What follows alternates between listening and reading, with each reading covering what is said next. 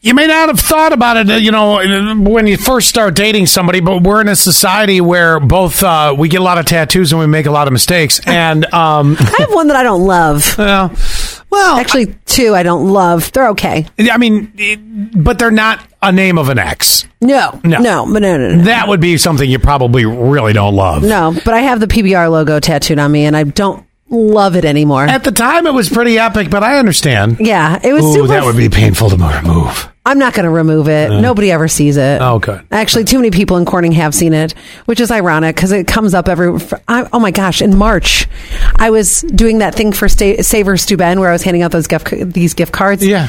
And this guy goes, I have to tell you, we've met before. I said, Yeah. He goes, Yeah, I actually have a picture of, picture of your butt on my phone. I said, Excuse me?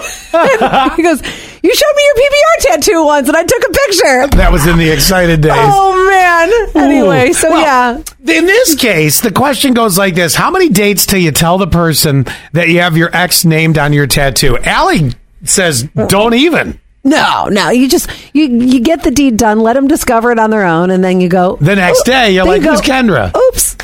Yeah. then you lie and you say, "That's my dead sister." Oh, no. then My- you got to go find a grave. I You know, know, this is a right? bad lie. Bad lie. Right. So 6059 says, My boyfriend has his ex wife's name on his arm, Mm. but it's in tribal. So you wouldn't know until you ask. No, but Oh. he may have been smarter than not going that way. Okay, and then uh, we have from twenty six forty eight. How would you even bring it up?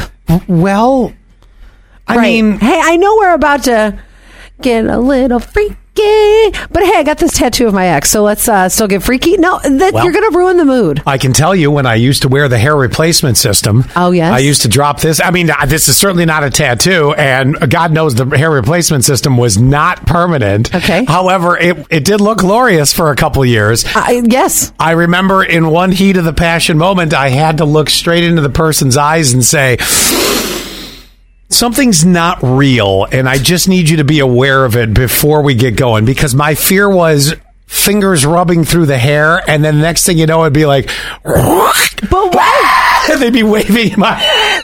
But why do you choose right as like things are getting passionate? Like Because I didn't want them to run their fingers through my I- hair and shear it off, even though it was glued on. I get that, but Would I have hurt me more than it would have hurt them, but still. when when the train's going, you Yeah. don't stop the train. Uh, the train would have come to a screeching halt if you went to rub your fingers through my hair and it would have flapped off. Actually, no, I would have whipped it around like a towel and said, "Giddy up, yeehaw." this is the woman everyone needs to find one like right there.